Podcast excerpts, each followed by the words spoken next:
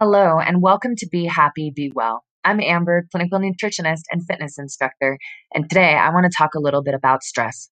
With the state of the world, I feel this is so important. Ways to combat stress? Exercise. Moving is so important for our health, and there's so many studies out there to prove that. Try to get in at least 30 minutes 5 to 6 times a week.